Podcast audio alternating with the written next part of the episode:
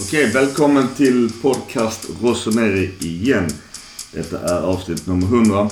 Jag har jagat febrilt eh, på ett sätt som är nästan obehagligt eh, att försöka få tag i någon, någon kul intervju just för detta jubileumsavsnittet. Eh, tjatat på alla möjliga former player i Milan, nuvarande ledningar etc. på ett sätt så att jag tror att jag har blivit blockad av en hel del användare på Instagram och, och Twitter. Men shit happens. Eh, vi kör ungefär som vanligt eh, 90 minuter fast det är avsnitt 100. Jag tänkte det skulle vara en rolig grej att köra 100 minuter men det blev istället ett eh, småstökigt avsnitt. Eh, är rätt mycket siffror. Jag kommer lägga ut länk också till avsnittet i vår Facebookgrupp eh, när det kommer just till eh, statistikdelen om eh, spelarna. Det kan ju så, såklart bli mycket lättare att titta på den länken samtidigt som ni lyssnar om det nu skulle bli helt förvirrat. Annars så får ni bara kontakta oss. Nätverk som vanligt eh, Milan Club Svezia och Svenska fans. Och är någon intresserad av att skriva för någon av dessa plattformarna så kan ni kontakta dem eller mig. Vi bjuder in Mackan och Gurra direkt och hör vad de har att säga. Så håll till godo och alla ni som har lyssnat. Ett extra stort tack till er. Eh, ni är precis som vi ligamästare och det ska ni fira varje jävla dag. Ända fram till någon annan är det. Eh, fortsätt lyssna på oss om ni vill. Eh, vi har Swish eh, just som ett jävla redigeringsarbete och det är 0733 16 20 57 för de som känner att de vill slänga iväg en spänn eller två. Okej, eh, Mackan, eh, ligamästare, välkommen. Alltid skönt att vara ligamästare. Gurra, ligamästare, välkommen. Tack så mycket. Micke, Micke ligamästare. Tack så mycket. Det känns fortfarande så jävla gött eh, att vara ligamästare och vi kommer vara det ganska länge. Och med Monza-koppen bakom dig. Ja. Upp.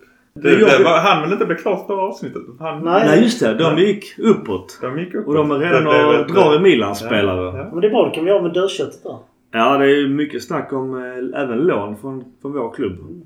Och även Romagnolo på den delen. Men vi, vi får se hur det går. Galliani har ju... Den gula slipsen är... Är den på? den är på.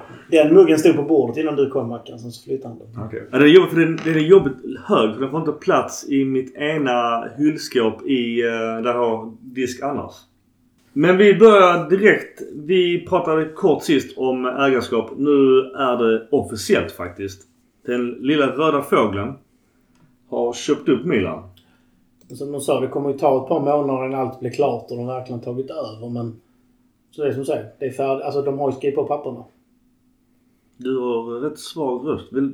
Det roliga är att när vi väl... ja, vi kan ta det sen. När, när, vi, när det väl kommer på inspelningen sen så låter det inte så svagt. Nej, vem fan tror du löser det?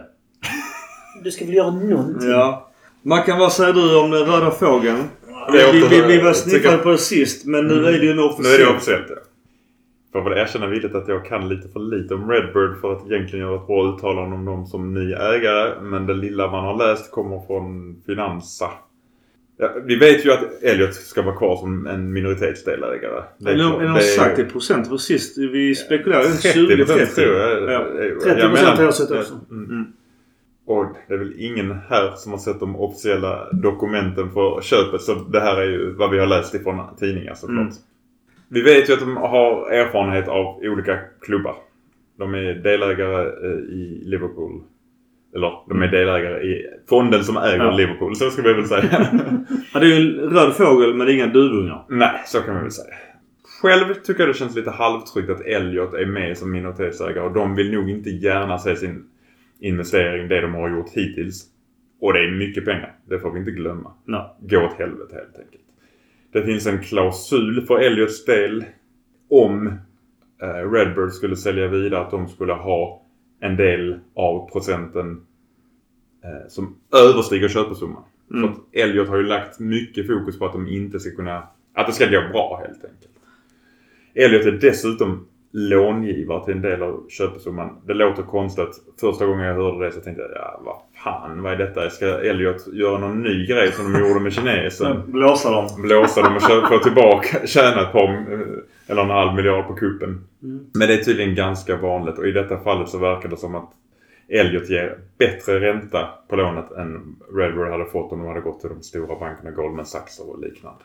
Elliot behåller ändå upp mot 30% och sen samtidigt utöver det lånar de en del, eller rätt stor del av summan till eh, Redbird. Så att egentligen så har Elliot rätt mycket att säga till om just nu.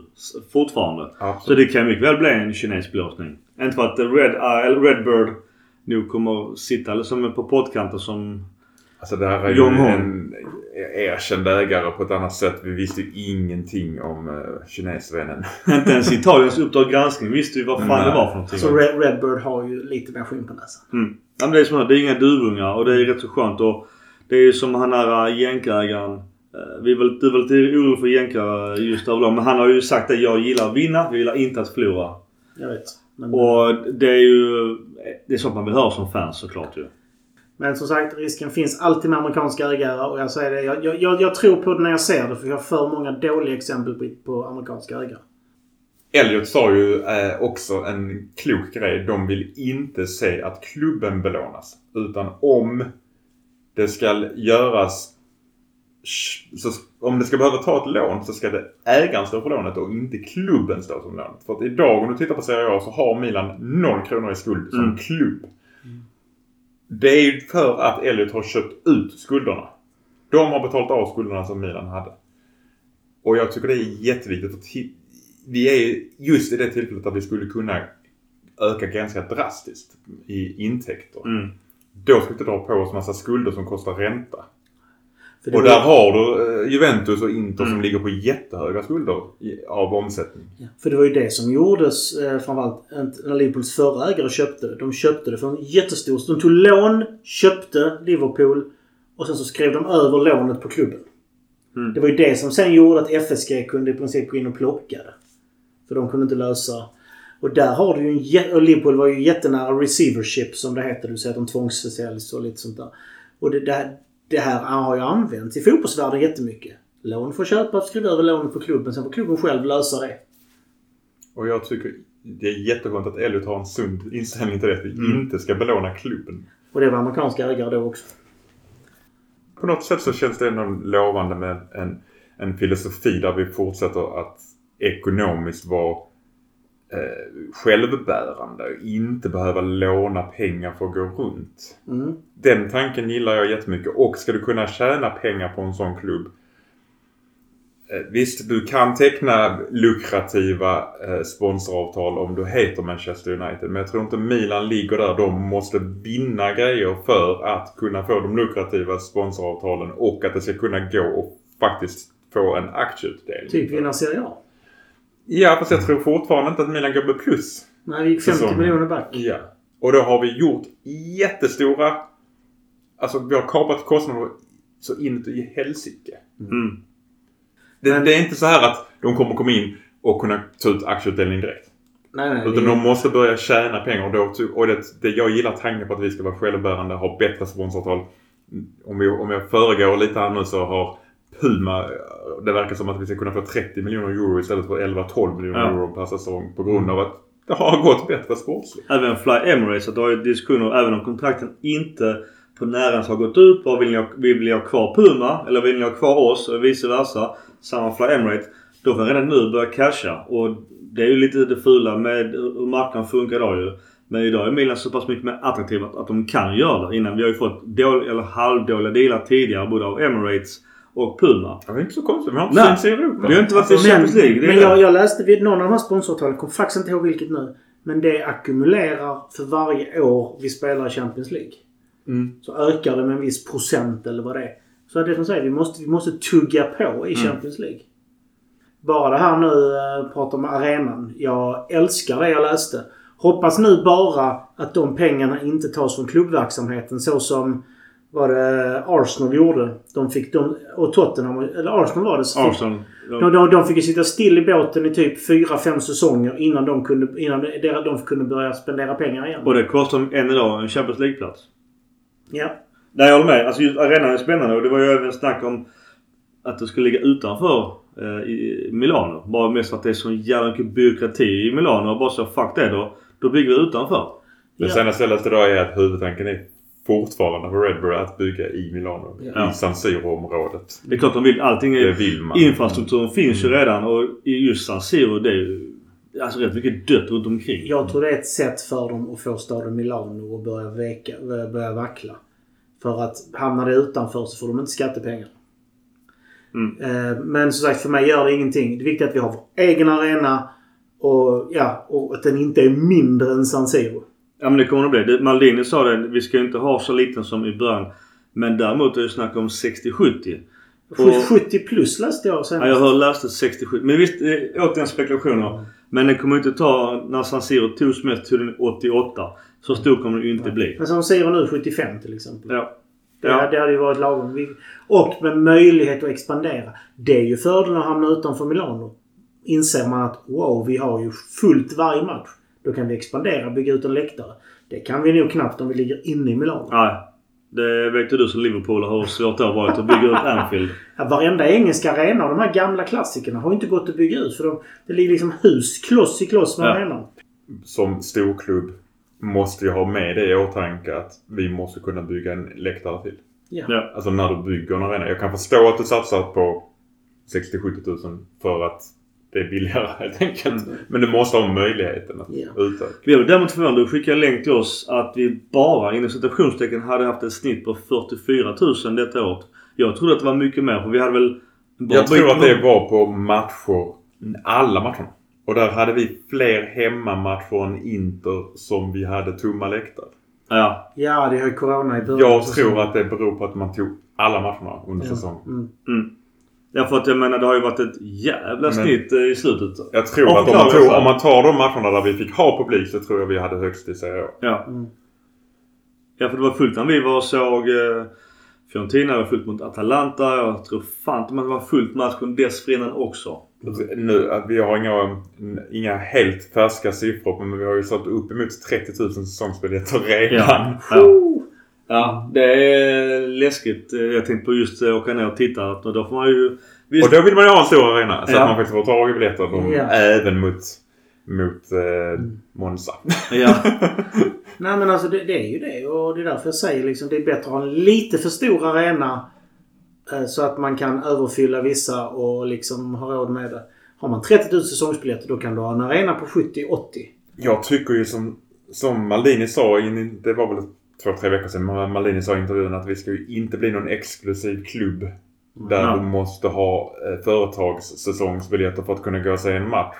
Mm. Jag tror han pekar på vissa storklubbar i, Mm. i, i Spanien och i, i England också för den delen. Ja, Han vill ju att den vanliga milanesen ska kunna gå och se match. Ja. Och då Och måste, ha man, råd till det. och då måste man ha en jättestor arena där man har råd att ha billiga sektioner. Jo men det vet man ju. Det säger ju även britterna själva. Att till exempel Londonklubbarna. Jag tänker mest på just återigen Arsenal. Där är ju ingen läktarkultur. Deras läktarkultur är på deras bortamatcher. För där sitter ju bara en massa turister på Emirates och tittar på fotboll där. Jag tycker det är jättekul. Men de kan ju ingenting om några sångare eller klubben. Så det är ju aldrig... Det, det sägs att Emirates har skitdålig stämning. Jag har själv aldrig varit där. Jag har sett eh, Spurs live och där var det tryck som fan. Men Problemet i England är ju den här som kom för några år sedan. Alla, framförallt de amerikanska ägare, chockhöjde biljettpriserna. Mm. Det var ju gigantiska protester som många av ägarna fick backa. Men de försöker hela tiden Mm. fiska upp det för, för de amerik- amerikanska ägare vill ha det exklusivt. De vill, de vill ha en hög biljett, de vill sälja mat och allt sånt där. Det är det de bygger på. Det är det de tjänar snormycket pengar på i USA. Mm. I USA betalar du dels en dyr biljett. Sen förväntas att du typ äter din middag där och du dricker några öl. Alltså, det ingår i konceptet. Mm. Ja, jag läste någonstans att de vill att man varje gemene man ska lägga en 100 euro per matchdag. Mm. Och det finns ju ingen chans. Att Det, det ser man just i Tyskland som alltid har fulla läktare. Men de har också en läktarkultur som just man har råd med. Att där kan en biljett kosta från 150 kronor upp till ja, vad det nu kan kosta. För Milans del är det nu jätteviktigt att ha en balans mellan att kunna öka biljettpriser för att få fler, eh, större inkomster och att inte stöta bort fansen. Mm. Alltså just nu har vi ju levt på i åtta år på att vi faktiskt har ganska hängivna eh, Kurva Sud-fans. Ja. Och stöta sig med dem i detta läget. Det kommer inte bli bra i längden. Och då jävligt tråkiga bilder som man såg just eh, efter vårt ligaguld mot- borta Sassuolo. att det tog tid med prisutdelningen. Att det blev ju lite internt. De vevade ju mot interna som inte lämnade planen. Och det, på tal om Kurva Syd var det ju jävligt osnyggt. Men det... Det är undan Det är med det enda goda. klubben som det händer i. det. Ja, men däremot just det här med biljettpriserna. Att det är ju ganska dynamiska priser. Jag minns jag och frugan var ju såg Frissinone för något år sedan och betalade 22 euro. När jag och min kusin, han bjöd på min biljett när jag fyllde 40 med Milan Inter. Då kostade den 150 euro. Så att de har rätt så stort spann på både biljettpriser och såklart match. Men jag tycker det är fair att det, det, det kostar ju att se derby. Det Utbud det. efterfrågan. Så är det enkelt. så. Ja. Ja. Men som sagt att behålla de här billiga biljetterna som framförallt säljs till de lokala. Ha säsongs, billiga säsongskort till folk som bor i Milano. Där är nyckeln till en kult, läktarkultur. Och som sagt, det är därför, det är därför jag eh, tror att det är ett gigantiskt misstag att bygga en för liten, för liten arena. Elliot skrev ett jättefint av tackbrev. Tackade för allting, hur de har tänkt, hur de vill jobba och de hoppas det ska gå framåt. Ett jättefint som ligger på nätet. ja, jag tror alla har läst det. Ja. Och men sen däremot också lite oroväckande som vi pratade om sist. Eh, vi, sa att det var osannolikt att eh, Redbird inte skulle förlänga med en fungerande ledning. Nu har det gått ut och, officiellt att... Eh, jag kommer inte ihåg vad han heter, ägaren för, för Redbird, eh, jänkaren. Men han sa ju... Överste Pippin. Ja precis. Att givetvis så kommer Maldini, Massara eh, stanna. Scaroni, Gazidis också. Ja, tror jag. alltså det, jag tror att de Jag tror de är hela ganska skeppet. nöjda med dem. Där är väl bara frågan om Maldini blir nöjd med transferbudgeten. Ja. Tror jag. Jag tror att det snarare kan man fråga om han vill. Om inte han får de garantier han vill. För att kunna ta nästa steg. Jag tror inte det sänks i alla fall mot vad Elliot hade tänkt. Det tror inte jag heller. Nej. Jag tror inte jag heller. Men om man ska ta nästa steg så tror jag att han, han vill nog ha rätt mycket pengar. Jag tror han har sitt... Jag tror han kommer gå in och säga det här har jag planerat, det här vill jag ha pengar till.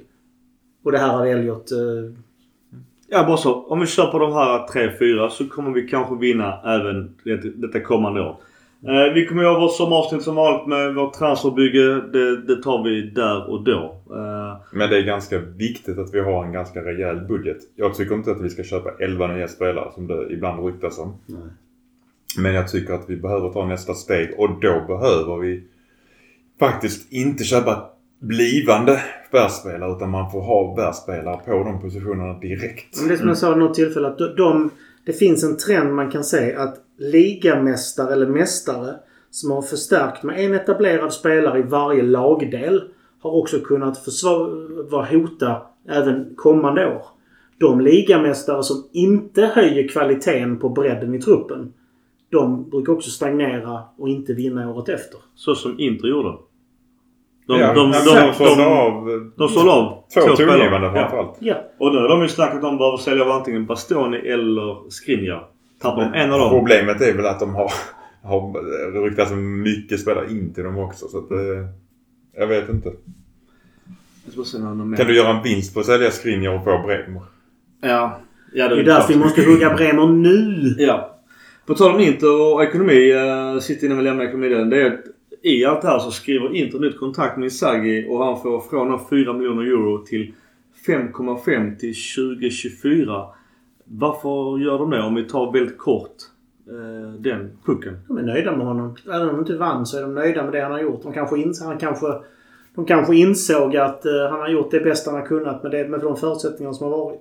Jag tycker han har väldigt mycket svagheter som coach. Bland annat märker vi att Inter dör i 70 minuten i väldigt många matcher. Jag ska precis säga samma. Att det, jag tycker Inter är ganska lättlästa. De har en stark defensiv som vi också har. Men det här klassiska, ta bort Brozovic. Eh, visst, Barella är bra. Håkan är också svinbra. Men att utan Lukaku tycker jag har blivit för lätt att läsa av eh, Inter. Så, och, och som du säger, att de tröttnar och kör hårt i 70. Sen är de... Ofta har de, leder de matchen mot sämre lag och vinner men eh, inte mot oss utan vi vänder den steken. Mm. Så att jag är lite förvånad. Jag, jag ser inte riktigt behovet men det är deras jävla huvud. Sen tror jag inte det finns så många bättre alternativ på marknaden just nu heller. Nej, bara att han, han har inget ettårskontrakt. Det är det. Han har ju mer än ett årskontrakt. Så det är därför jag är Ja, förvånad. två år, det är rätt standard. Jag tror inte han hade tagit det på något annat. Jag tror, jag tror det skadar deras trupp mer nu att byta till en likvärdig. Alltså ska du byta ut honom nu, då ska du ha in en... Jag menar på att de kunde bara haft han haft löpande ett år tills man hade kontrakt på. Ja, vi vet inte vad han hade för optioner i det ju. De ska ha in en Ancelotti, en Conte, den nivån på tränare just nu om det ska vara lönt att byta. Men det har de inte ekonomi till. Exakt! Vi, vi svänger eh, samma puck lite eh, i sargen här och pratar återigen om ekonomi. Men eh, olika ligamästare. Då har vi de har olika budgetar. Mackan, du som är vår eh, ekonom här. Vill du ta siffrorna vad, vad de olika liga, ligavinnarna har i budget? Ja, det är väl egentligen vad de har för lönekostnader den här handlar om. Och eh, om vi börjar i League så är det, var det ju faktiskt PSG som vann detta året. Ja. Efter att ha varit ner... eh, Ja, men ett år utan Ja. är ju bara det. Ja. Och de har en, en lönekostnad på 472 miljoner euro per säsong. Eller för denna säsongen. Och i La Liga var det Real Madrid. De har 401 miljoner. Jag tycker den siffran är väldigt hög med tanke på att de just i, för tillfället har de ju inte jättemånga Galacticos. Men den är fortfarande låg med tanke på vissa av de där spelarna spelar. Eller tjänar. Ja. Real är inte de som har högst lönekostnad. Alltså Atletico har vansinniga, Barca har Ja. vansinniga. För fördelen nu, eller för Real, det är att de är inne i en liten- generationsskifte. Köpte Ja, så de en har- mitt, mittfältare där för 100 miljoner euro. Ja, de är precis idag igen. Idag igen, ja. Ja, fortsätt Mackan. Och sen Eh, Premier League. Manchester City 258 miljoner. Det Förvånansvärt låg Ja. tyckte jag. Mackan du som, eller Gudor som kan Premier League. Är inte det lågt sett till City och alla deras stjärnor? Eller får de en sedelbunt i fickan när de skriver på? Alltså dels har du en signing on fee ofta hög. Men City har inte så jätte... Alltså du kollar om vansinne... Det här visar rätt bra vad vansinneslönerna är. Snittlönen i Premier League är mycket, mycket högre än andra. Alltså om du slår ut det. Men PSG och Real, de har ju spelare som har alltså, vad var det? Alltså vad, vad var det nu? Ska jag säga, Modric tror jag gick upp över, över en, nästan över två miljoner pund i månaden till exempel nu. Håll en tanke så bara tar vi sista också med Bundesliga och Serie A. Eh, Bundesliga, Bayern München 192 miljoner euro och i Serie A kommer Milan på 96 miljoner euro. Sen så har ju engelska klubbar också ett väldigt tänk när det gäller homegrown. Så de har många unga. De har ett väldigt återväxt. De köper och säljer unga spelare. City har eh, många egna produkter också. Eller ja, som har varit där väldigt länge. Men jag tror också att du, alltså du har en poäng i det. Och jag tror att du har, alltså att vi, man tänker på Premier League som den dyraste ligan. Det är för att deras, alltså köpesummor är ofta väldigt höga. Transfersumman. Mm. Tittar du på vad trupperna kostar för Manchester City så ligger den nog på andra plats efter PSG om jag inte minns fel. I, i, i inköp. Inte vad den är värd idag men vad det kostat att köpa spelarna som finns i truppen idag. Men senast jag kollade upp det så tror jag inte du har inte... Du har inte någon spelare i exempelvis England som tjänar över 2 miljoner pund i månaden. Det är pund, pund i månaden som man tittar på på de här. Inte ens Ronaldo. Nej. Nej, han låg på 1,2, 3, 4 någonstans. Men tittar du i exempelvis Spanien så har ju Barca 6-7 spelare och Real Madrid säkert 10. Antoine Griezmann ligger alltså på tror jag 3,5 eller 4 miljoner pund i månaden. Mm. Det är Ja, sjuka summor. Ja. Om vi går tillbaks till eh, löner och eh, siffror eh, ute i Europa. Eh, då vi är inne på Ligue Ö. Hade sjuka höga löner. Och, men det går lite hand i hand med kanske med spelare som är högst värderade. Vem är etta? Föga förvånande Mbappé. Hans kontrakt är ju sinnessjukt. Men, men vad är han värd? Om, om vi tar den. CIAS Football Observatory. 2,2 miljarder är, är han värd tydligen. Kronor. Kronor ja. Ja, det är väl rätt så viktigt att lägga till ja, det är jobbigt annars. Vet fan inte om han är värd rent ekonomiskt också. Ja, tycker jag. Alltså Både fotbollsmässigt och ekonomiskt. Ja. Undrar hur mycket han är värd för att ha som fransk klubb också. Det är därför han får de här summorna och de här lönerna. För han kommer ju vara ett flaggskepp både i landslaget, klubblaget. Hur mycket sponsorintäkter drar inte han in till både landslaget och PSG? Alltså frågan är om han inte egentligen värd det dubbla om man ser till alla faktorer. Mm. Alltså, kan hur, vi, hur ja. många eh, franska landslagströjor kommer säljas till VM där det står Mbappé på? Ja. Och hur många nya fans kommer PSG att få på grund av att han spelar där? Jag var ju nyss i Frankrike med, med frugan på bröllopsresa och det sjuka är att de, om man säger souveniraffärerna, de eh, PSG-tröjorna som finns där mest av, det, det är nog Messi. Jag tycker det är jättekonstigt med tanke på, visst det är en stor spelare såklart, eh, ingen snack om saken. Men jag har också tänkt att Mbappe är ju den som är bärande och fransmannen och allt vad det innebär. Tror du inte det kan vara en sån reaktion? Oh, nu gick världens bästa fotbollsspelare till Ja. oss. Och så tryckte man upp ett gäng. Säkert. Ge inte det, ett ge, gäng utan jätte, jätte, jättemånga. ge det två år sen så är det bara med Bapp överallt. Men du, vi tar, vi tar vår topp tre så kan vi ta våra svenskar på listan också. Så, så vi, lämnar vi den ekonomidelen. Eh, Vinicius Junior 1,9 miljarder kronor. Eh, jag tycker det är ganska högt värderat. Tycker jag jag tycker han är duktig men jag ser, det, jag ser inte den ekonomiska riktiga faktorn i det som... Men det är nog baserat på att han är så pass ung. Det innebär att han fortfarande har chans att utvecklas och man ser en potential. Där, likadant som eh, fyran, femman, sexan, eh, Jag kan ju bara dra namnen då i så fall. Ja, Pedri, Bellingham, Foden. Eh, I alla fall de. Där ser man ju, och även Ruben Diaz i viss mån, så ser man ju en bisarr utvecklingspotential i de här spelarna. Detta är också en lista på de som räknas vara dominerande världsspelare de kommande tio åren. Och det sköna just med Vi- Vinicius Junior. Det är att han har samma position som vår Leao. Så att eh, Ancelotti har ju sagt att den kanten är ju stängd. Så att Leao kommer inte hamna i Madrid. Om man ska tro uttalanden och rykten såklart. Men vi får se. Det roliga är att Vinicius Junior är ju, kan ju spela på bägge kanterna. Ja, det har varit roligt. Sen, nummer tre hoppar vi över. Det var Haaland. Ja. Och där har du ju också, där har du faktiskt, det, det tror jag nog, han var 1,6 miljarder kronor tror jag han var värd. Där tror jag värdet faktiskt är rätt så korrekt. Där gjorde ju City en jävla deal att de fick honom för ett utköp på, på 60 miljoner euro. Det är ju ett jävla fynd. Undrar vad det kostar nu utan Raiola? För övrigt, Haalands straff, det var fan ingen straff. Nej, hemskt. Hur kan det bli straff? Det är han jävla norrmannen i Sampdoria som filmade till sig den. Nej, nej. Ja, svagt. Vi hade också två killar på listan som var svenska. Det var Kulusevski och Isak. De låg på 38 och 73 om jag inte minns helt fel. Kulusevski har ökat sitt värde rätt bra. Ja, gjort jättebra i Spurs. Han gör, han gör jättebra jättebra, Tottenham. De säger ju redan att de ska köpa ut honom ju, så att... Kan väl tillägga att uh, senaste värderingen på Leao ligger på ungefär samma som Kulusevski. Ungefär. 730. Ungefär 70 miljoner Ja. euro. Vi bara står sista med ekonomin. Att de har ju de två högst värderade spelarna i, eh, i Serie A. Det är Lautaro på 106 miljoner. Barella på 95. Sen kommer Vlahovic 87. Vi har två spelare och det är ju Teo. Vi har tre spelare. Tre spelare, förlåt. Teo på nummer 5 på 71. Vi har Leao på 67. Och Tonali på nummer 10 på 55 miljoner euro. Det är ju värdeökningar som vi gillar såklart. Åsikter bara kort om eh, deras värdeökningar. Nej, det är inget konstigt med det där. Lautaro gör mål så det är klart han är värd mycket. Barella äger ett mittfält. Vlahovic gör mål. Tammy Abraham vräker in mål. Theo Hernandez gör mål. Leao gör mål. Locatelli. Alltså, det är ju bra spelare. Det är riktigt bra spelare. Det är kul att vi har med tre på denna listan. Ja. Det är det där vi får stanna. Jag tycker vi ska ha fler. Ja. Jag tycker, alltså jag tycker att det är ett par spelare som är... Borde vara uppe och nosa på de siffrorna. Vilka tänker du på? Tomori. Mike, Tomori. Eh, ja, ja, Michael Magnon. Han är så bra målvakt så att om...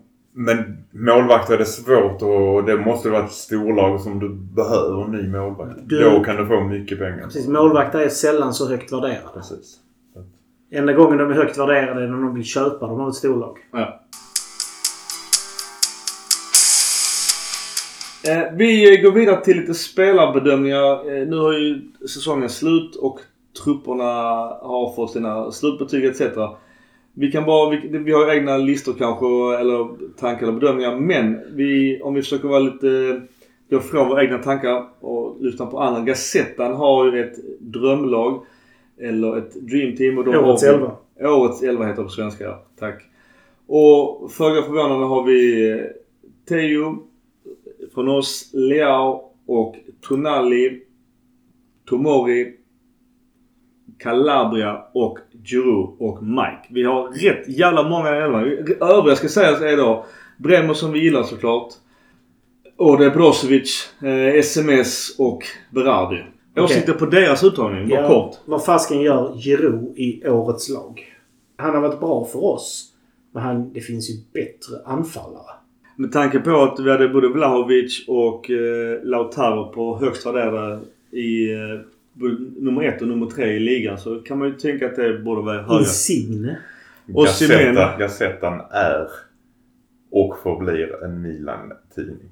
Sen nej, säger inte jag mer för att det finns ingen som helst logisk förklaring till att Giroud skulle vara med. Nej, vi, vi kan ta en annan lista på tal om det. Då har vi från Who Scored. Och då har vi lite mer brett. Vi har dock...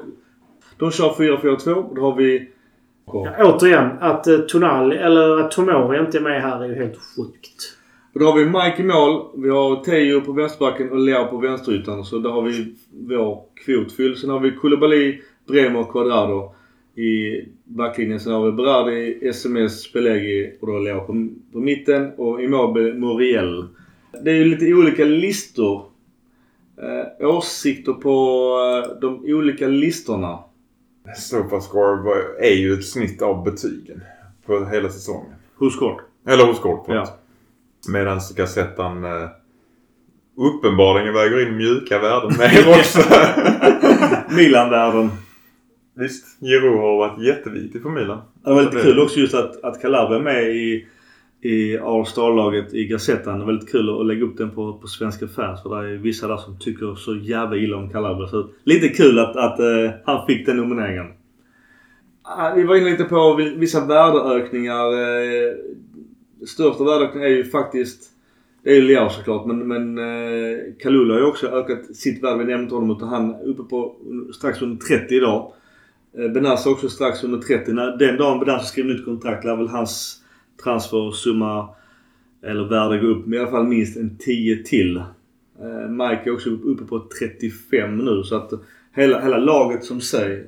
Just ekonomin i sig med tanke på vår spelartrupp, spelare går upp i eh, ökning, värdeökning. Vilket innebär att Milan är det enda av topp 10-lagen som har ökat i market value. Topp 11-lagen till och med. Topp 11. Mackan du som ekonom, vill du ta från topp 10 då och uppåt? Eh, bara, bara på tionde plats har vi... Röda siffrorna. På tionde plats är det Torino då. Deras eh, marknadsvärde har sänkts med 3,7% från 221 till 212 miljoner euro. Fiorentina plats 9 237 till 222 miljoner minus 6,2%. Sassuolo eh, plats 8 236 Eh, Eh, miljoner förra säsongen, nu 225. Det är en minskning på nästan 5 procent. Eh, Lazio 266 till 247 minus 6,9 procent. Plats 6 Atalanta. Ganska kraftig minskning med 10 procent från 384 till 345. Roma 369 förra säsongen, 358 eh, detta året. Minskning på 3 procent. Napoli 493 miljoner till 465, 5,8 i minskning i procent. Inter gick från 528,9 till 514,7. Där måste det ju vara en, en, en stor del bero på att man sålde Lukaku. Lukaku. Ja. Och Hakimi på Hakimi, den. Absolut. Han trivs inte bra i PSG, Hakimi. Nej. Eh, men deras minskning gick... De, de köpte ju rätt så bra ersättare Oh, ja. också. Så, att, men, så deras minskning blev 2,7 procent. Uh, Juve 555 för, uh, till 520. Det är en minskning på 6,2 procent. Milans värde gick från 480 till 522 vilket är plus 8,8. Så Milan just nu är den klubb som är högst värderad enligt market value. Frågan är vem, vem som lägger de siffrorna också. Det är jättesvårt.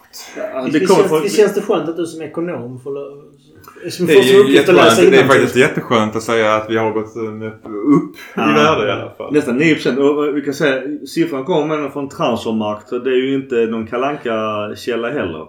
Nej, Eh, absolut inte. Det, nej. Det- Det, det handlar ju också om hur attraktiv man är och vilka sponsoravtal som man kan locka och så vidare. Men det roliga är störst vär- värdeökning har ju faktiskt Udinese på 24,5% och Salernitana i botten. Nu är det ju minst värd ändå men den, det gick ändå från 54,85 till 60 66,35. Som en 21% värdeökning. Det, det är ju ändå jävligt imponerande. Det var ingen som trodde de skulle stanna kvar i Serie A så bara en sån grej Ja. ökar ju. Ja. Cagliari åkte ju på största värdeminskningen på 17% så det, den var tuff faktiskt.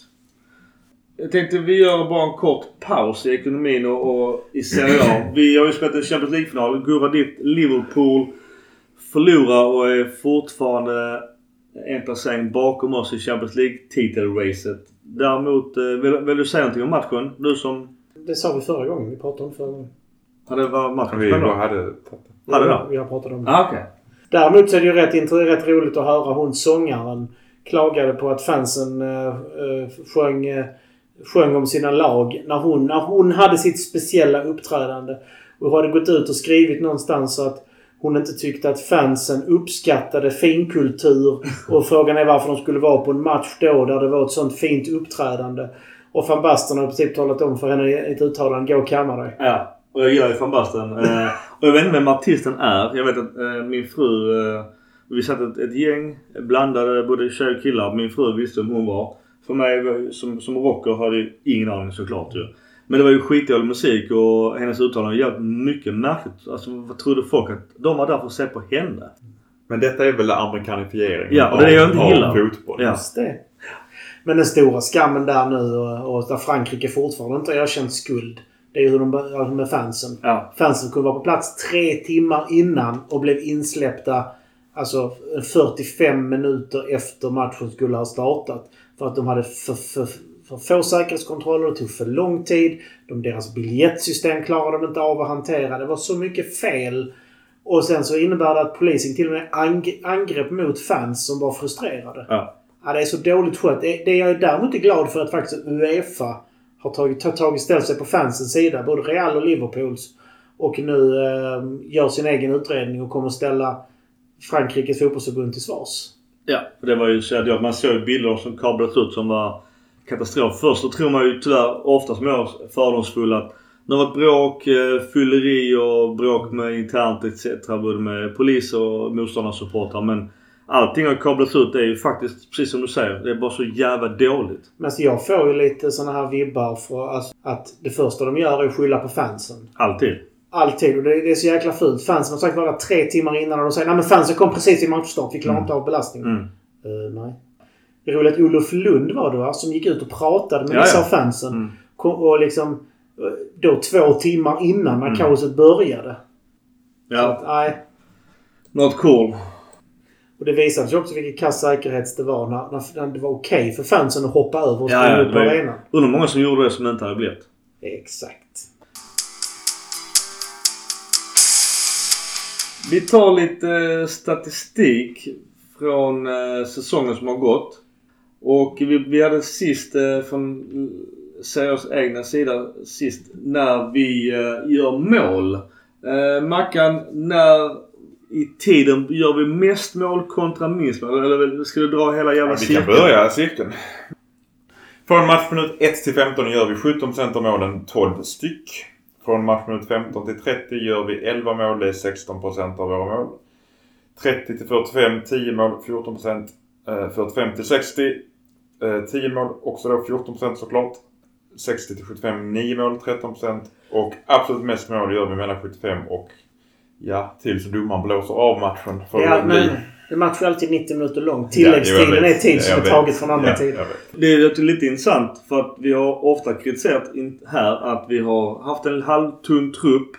Vi har haft mycket skador. Eh, Milan Lab har vi gjort eh, som inte finns än, som är något liknande jag, jag vill lite hån av. Men ändå så gör vi mest mål i sista kvarten. Vilket tyder på någonstans, vadå? Ingenting? Eller att vi är vältränade? Eller att vi bara köttar slutet? fel i våra analyser om Piolis byten. Nej, jag Ja, tror, jag, kanske. Det skulle vara intressant att se hur många av inhopparna som gjort mål. Ja. det, det, det verkligen tyder på att vi har ju en trupp som har fått en lagsammanhållning och aldrig slutar kämpa. Det är framförallt det det tyder på. Vi har kondition i laget. Även om Pioli kanske inte är den bästa matchcoachen så har han ju byggt ett lag som ändå jobbar. Mm. Alltså mentalt är vi starka idag. Ja, Det och, måste jag hålla och med om. mål i slutet tyder ju ofta på mental styrka. Om vi tar andra, andra änden då. Mål in i baken. Gurra, vill du ta dem? 0 till 15 släpper vi in 7 mål totalt. Mellan 15 och 30 5 mål. Mellan 30 och 45 5 mål. Mellan 45 och 60 3 mål. Mellan 60 och eh, 75 4 mål. Och mellan 75 och 97 mål. Så vi släpper alltså in mest, flest mål i början och slutet precis. Men samtidigt 7 mål på 38 matcher de sista 15. Det är inte mycket. Å andra sidan gör vi 17 mål i samma, samma, på samma nivå. För det är som om vi bygger vidare på det vi sa precis. Att ett mentalt starkt lag gör ofta mål i slutet. Och ett mentalt svagt lag släpper in många i slutet. Sju mål är inte många. De andra siffrorna är ju löjligt bra. Jag måste säga en liten passus på, jag, vet, jag tror vi gick hem detta i förra avsnitt, eller förra säsongen. Och vi hade en känsla av att vi ofta släppte in mål i början på andra halvlek. Ja, det Det jag, gör vi jag, hade gjort, definitivt. jag hade gjort en lista förra Ja, det gjorde jag absolut. Och det gör vi definitivt inte nu. Det, det är ju 10% av mål de här tre. Om vi jämför våra siffror här nu. Nu delar jag upp det i femminutsintervaller. Förra säsongen, så de första 15, 15 matchminut 0 till 15 så gjorde vi 8 mål och släppte in 3. Jämfört med 12 och 7 nu. Så vi har blivit lite svagare i början. Mm. Mellan matchminut 16 och 30 i fjol gjorde vi 12 mål och släppte in 5. Det är rätt. Nej, förlåt. Släppte in 8. Jämfört med eh, 11 och eh, 5. Fem. 16 och 16%. Sen eh, matchminut 31 till 45 så gjorde vi 7 mål i fjol och släppte in 0. Okej. Jämfört- Alltså du släppte in 5, det vill säga 16%. Och gjorde 10. Ja. 14%. Direkt efter den första kvarten efter halvtid i fjol gjorde vi 13 mål. Och släppte in 12. Då hade vi rätt ja. ja. Och nu släpper vi in 3. De 10 procenten av de tre målen. Jag, jag håller med att vi har blivit bättre på att inte släppa in mål men jag tycker fortfarande att vi känns skakiga de Mm. första 10 minuterna. Att vi inte är helt med i matchen. Ja. Uh, matchminut 60 till 75 i fjol eh, gjorde vi fyra mål och släppte in åtta. Jämfört med nio gjorda och fyra insläppta nu. Och de, den sista kvarten på matchen i fjol gjorde vi 13 mål och släppte in fem. Jämfört med 17 och 7 nu. Ja men det är intressant. Jag undrar om de själva... ja, Får ha koll på det såklart. Men Vi har blivit avsevärt mycket bättre. Det är det viktiga. Vi kan säga också bara enligt stats vi har gjort 600 skott. Varav 196 på mål. Eh, jag minns inte siffrorna i fjol men jag vet att det, det var lite bättre i år än i fjol. För att eh, jag minns att jag reagerade på att det var så jävla många skott på, mot mål i fjol och så skrämmande få på mål. Styrkan är att komma till 600 skott. Sen kan man ju alltid diskutera att vi gör 69 mål på lågt. 196 skott på mål. Visst, det kan ju vara fantommålvakt såklart ju. Ja, men vi har ju missat väldigt mycket. Det har vi ju sett. Ja. Vi har ju haft ett spel som... Och det som jag sa i intervjun. Vi har ju varken egentligen laget eller spelet har vi haft för att nå de resultaten vi har gjort. Och ändå vinner vi ligan. Mm. Det tyder ju på en styrka ändå att lyckas. Och, och mental styrka framförallt. Också en fråga som inte jag lyckas ta reda på. Men det är hur många hörnor vi har gjort. För vi hade 195 hörnor. Eh, jag vet inte om Gurra du kan fiska upp det till något annat tillfälle men jag tänkte just vi tar lite stats kring våra spelare. Vi tänkte, jag tänkte vi tar inte alla. Eh, för då kan vi prata länge. Utan vi tar i synnerhet första elvan. Jag tänkte vi, vi börjar med eh, Mike Mignon. Vad sa vi sist? 17-0 blev det va? Första året. Hans heatmap är inte så mycket att diskutera. Det är Kanske tur det. ja, ganska odramatisk tack och lov. Han spelade 32 matcher och spelade 90 alla. Han fick ett gult kort. Maskning? Eller? Nej. Jo, det fick han väl. Jag, Var det vet- jag maskning? kommer inte ihåg. Jag kommer faktiskt inte ihåg det. Han gjorde väl också... Han fick han målpassen mot eh, Leo. Det är där. Jag kommer inte ihåg det. Han har ett S. Ett Ja, han fick målpassen. Ja men det måste också. Ja. Den, 2888 minuter. Eh, Och han spelar ju alla 90 minuter. Han blev aldrig utbytt. 32 matcher. 30, ja. Hans, enastående eh, prestation måste jag Ja. säga. Han blev ju också vald till årets målvakt i Italien som vi sa förra avsnittet. Och Fick stå i franska stod stå landslaget franska. nu, ja. Gjorde det bra mot Kroatien. Ja, släpp in ett, ett mål på straff. Ja. Det är väl ingen dålig prestation. Att han inte får stå kvar. Jag såg bara highlightsen men det, det gjorde han ju jävligt bra. Han ett bra betyg. Det är dags att peta kaptenen nu. Loris. Loris ja. Han, har, han var också på gång länge, för länge sedan till Milan. Man fick inte garanterad startplats av slipsen så att han valde hellre att gå till Spurs. Tyvärr. Jag tänkte så. första i elvan sa du. Ja, men jag tänkte, vi det. tar Ska vi köra. Calabria sen då? Jag vet, jag vill, Han ja, är ju eller, den- eller Då ska får vi vi... gjort eh, 10 matcher eller mer eller sånt. Ja. Vi, vi tar det så. Vi har kört Mike. När Vi tar vänsterbacken. Då har vi... Ja, Men Mike, alltså det är ju inget att säga. Han har ju varit en bäst seriös bästa målvakt. Hållit en absolut toppklass. Vi pratade om förra gången att han kanske är topp 5-10 målvakter i världen. Jag tänkte på det när jag, när jag satt och, och lyssnade på ett avsnitt. Jag kan inte säga att eh, nio målvakter på rak arm som är bättre än Mike idag. Alltså topp 10, då är man bland de 10. Ja, jag förstår det. Men jag, men jag var bara liksom lite provocerad tanke med, med topp 10. För att jag vet inte vad, vilka som skulle vara mycket bättre än honom på rak arm. Men det känns som att han är så jävla bra att han borde vara liksom halvera den på topp 5 i alla fall. Han är inte där än. Han har gjort... Alltså han har... Han har gör han en sån här säsong till så håller jag med dig om det. Ja, han måste visa sig mer i Europa. Det är Ja. nog det det handlar mycket om. Alltså för att få det rent statistiken bakom det för att kunna... Etablera sig i landslaget. Just nu, i Fra- fram till nu, i Frankrike har ju Loris rankats högre till exempel. Spelar- Han, han ska ju ingenstans ändå. Så att han kan ha ett värde på en krona eller fem miljarder. Han ska inte lämna Milan ändå. Så det Nu är... menar jag inte värde. Nu menar jag prestation på planen. Sportsligt värde. Ja. Exakt. Vi tar från vänsterbacken. Då har vi Theo eh, Hernandez. Eh, samma nummer som, eh, och namn som din son har på tröjamackan. Hans- Och lika många ligaguld som han har på nummer. tror jag. Ja, vann Örpinge sitt guld? Nej men alltså Theo har det. Han har lika... Ja, ja, ja. Summa ja, är ja, du menar så. 19 ja. ligor. Jag tror inte. Ja men alltså Milan har 19 ligaguld. Ja. Han har 19. Ja, du tänker tror så. inte att hans tröja kommer att sälja lite extra. Jag hoppas det. Ah, inte på det. Nej, jag bara tänkte. Jag bara väntar in vår. Men han är dessutom en favorit hos publiken. Ja. Absolut. Jag bara väntar in vår eh, svarta tröja med nummer 19 på ryggen. Det, det ser jag fram emot när den kommer. Så vi eh, håller kontakt med Svonko och Milan Club Svezia kring den assnygga tröjan. Ja. Men i alla fall 32 matcher. Eh, 32 starter. 2000... 30, 30 starter. Ja, förlåt. 30 starter. 2711 eh, minuter. Fem mål och fem assist från en vänsterback är bra. Det är inte outstanding. Det, får vi, det måste vi komma ihåg. Men det är bra siffror. Eh, Han ett mål på straff eh, av dem. Men, men alltså en vänsterback som, som ska komma upp i abs... Som ska, man ska tänka att wow. Då ska ju de siffrorna vara minst det dubbla. Vad säger du om två, två röda och sju gula på en vänsterback? Det är stökigt. Men, men det ena röda kortet är jag glad att han tog. Ja, Vilket tänker du på? Mot Inter. ja, ja. Dumfries han hade ju en jävla match i matchen. Ja. Man älskar att han har det i sig ändå på något Ja. sätt.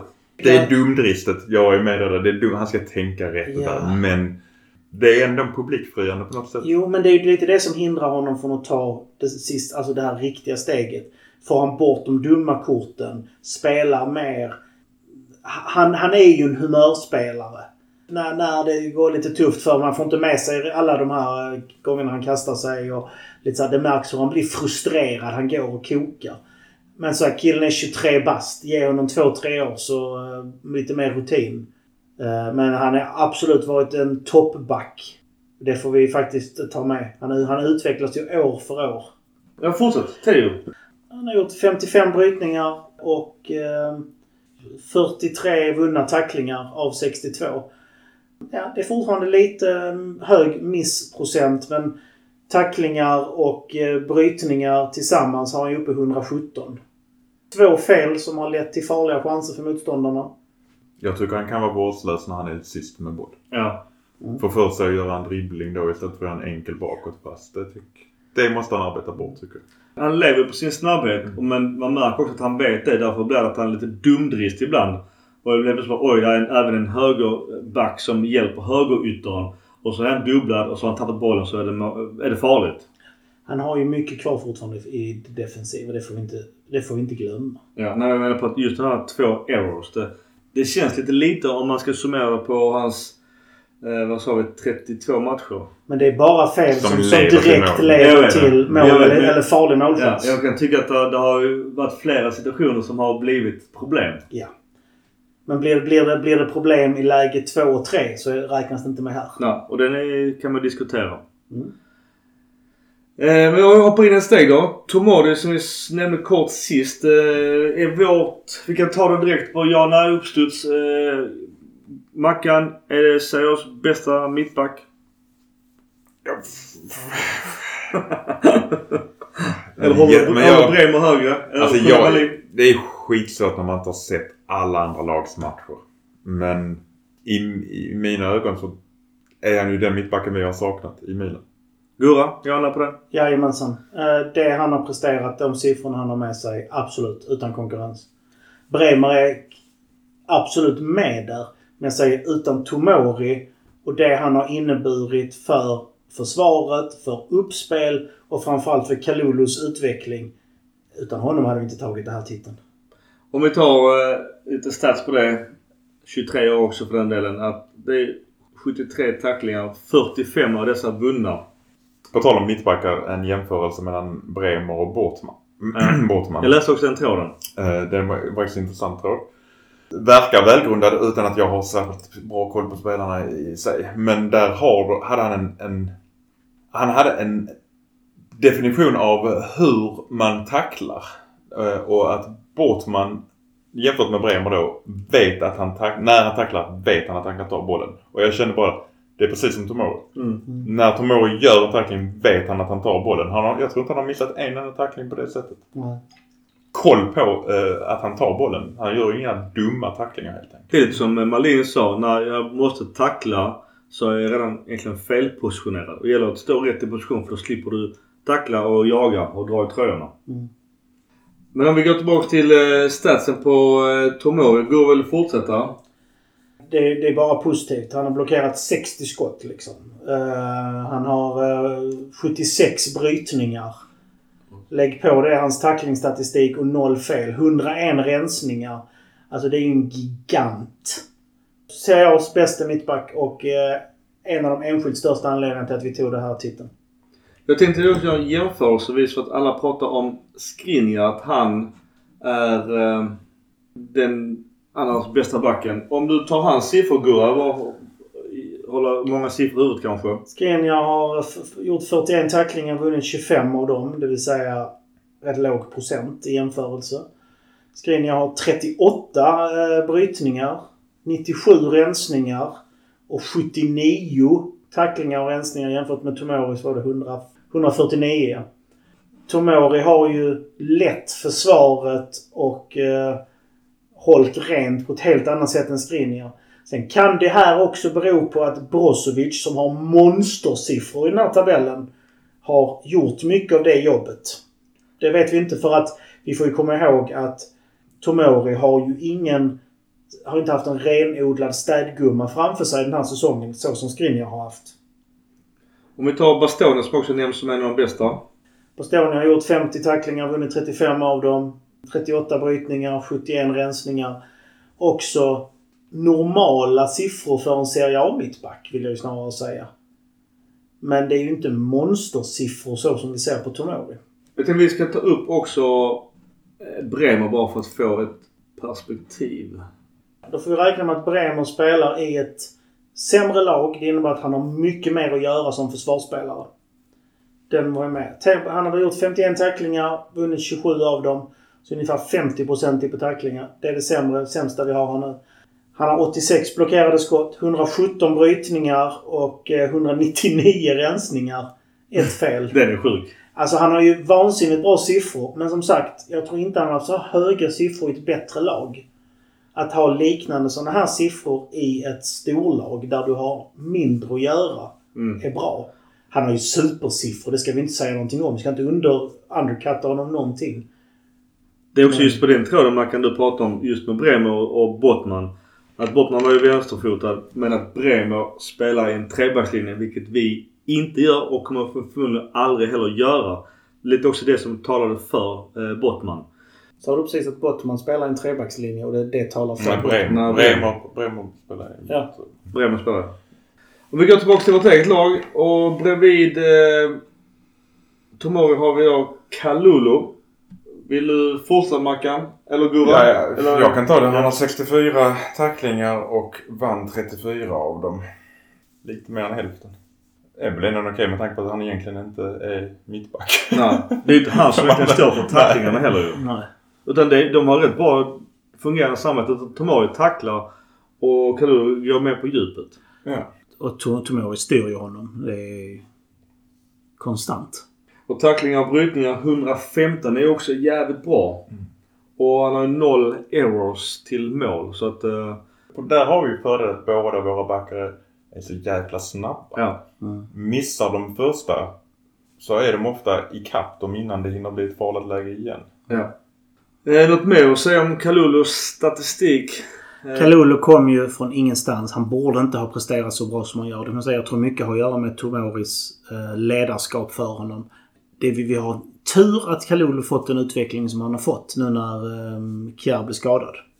Kalulu skulle ju inte ha spelat så här mycket egentligen. Nej, inte- och Romagnoli är också skadad och, och Gabia litar de inte heller på. Han känns som en solklar femma. Och de har ju inte haft val utan han har ju fått, fått förtroende och gjort det fantastiskt bra. Mm. Sen får vi se om han spelar högerback eller mittback nästa säsong. Moncada Masterclass. Exakt. Yes. Han kommer nu spela mittback i en rotation med tre eller fyra mittbackar. Vi tar också Romagnoli bara för att vara defensiv. Spelat. Det är också det är jätte... och Det är skitsvårt att säga och tacklingar när du har färre spelade matcher egentligen. Det... Romagnoli, lagkaptenen, har ju spelat 19 matcher, så hälften av alla matcher. Så att vi får ta det i betraktande. Men han har 25 tacklingar, 14 vunna. Ligger också på strax över 50 procent. 28 brytningar, 53 tacklingar och brytningar. Inga errors heller, men han har ändå 50 rensningar. Så att rent krasst så är han ju på nivå med Tomori när det gäller rensningar och vi dubblar hans matcher. Jag skulle säga så här att de matcherna han spelade denna säsongen var han betydligt bättre än förra säsongen. Ja. Och det var ju mycket att han blev avklädd av Lukakus snabbhet. Och att eh, det visade sig sen att, att det såg ju alla andra motståndare att sätta en snabb kille på Romagnoli. Så blev han ju synad och det var ju jobbigt att se. Ja. På ett sätt, ett sätt så hoppas jag att vi behåller honom. Om man kan tänka sig att gå ner sin lön till typ en tredjedel så är det ju en perfekt breddback att ha i laget. Ja, för enligt eh, siffror som jag har sett så har han ju en lön på ja, annual gross nästan 10 miljoner euro. Alltså han har ju mer än Zlatan. Det är ju inte okej. Mirabelli Masterclass. Ja, Mirabelli åt den. Att han skickade ett julaftonkontrakt till, till dem man ville ha. Han gjorde ju... Alltså, jag fattar inte vad han gjorde. Nej, men han, han hade mage att kritisera nuvarande ledning för att inte lösa kontrakt. Men samtidigt gav han ju julklappskontrakt till alla spelare. Ja. De fick ju vad de ville ha stort sett. Jag Ja. menar, Donnarumma, 18 år, fick 50 miljoner alltså kronor. Alltså, Mm. det, det är ju helt bisarrt. Det är lätt Ja. som fan att sitta och vara kaxig att man löser kontrakten då. Så att hans kontrakt är ju ett problem. Eh, Vi har ju också pratat om Bakayoko. Tyvärr även Florensis kontrakt. Eh, Zlatan såklart ju. Men att, att det är ju ett problem. Som man också får ha i beaktning. Vi tar nästa och då har vi Calabria. Vill du fortsätta Mackan? 76 tacklingar, 44 vunna. Tycker jag är ett mycket bra betyg. Och det sjuka är att 13 av dessa är på offensiv. På offensiv, ja. Ja. Vi märks ju att vi tycker om att pressa högt. Ja. Han kommer Det är ju. alltså, vi är ju duktiga på att pressa högt. När vi, Mm. Det är ju då vi spelar som bäst fotboll. De matcherna vi lyckas med det. Ja. Om avdribblad. Han, en, en motståndarspelare har dribblat av honom 40 gånger. Det är rätt högt. Det är ju en klar miss. Att han har ju blivit avdribblad mest gånger. Blockerade skott 46. Tacklingar vunna och brytningar 117. Noll errors till mål. Så det, det är ju... Vi har ju som vi sa sist en solid backlinje. Som Malini säger. Man bygger laget bakifrån. Det är ju helt avgörande och det ser man också på våra siffror att de är ju fantastiskt bra de, de defensiva fem. Sen har vi Florenzi som ligger på lik, alltså som också har väldigt bra siffror som också gör på högerbacken där. Som också ligger på väldigt bra statistik. Väldigt, väldigt vettiga siffror för den positionen. Det är ju italiensk landslag. Jag skulle vilja ha de här siffrorna i snitt per match. Mm. Och spela han från start. Egentligen skulle du vilja ha tacklingar per minut. För, Mm. att, för att kunna jämföra det. Florenzi har ju sämre siffror än Calabria. Det är ju klart tydligt. Ja, men det, det, och det var ju försvaret och där har vi en stor anledning till att det har gått så jäkla bra. Vi har ju väldigt stabila försvarare som levererar framförallt defensivt men även kan bidra offensivt. Det viktiga är att folk fattar varför vi har så bra försvar och det är det vi har betat av nu. Om vi tar då vår framtida kapten Tonali.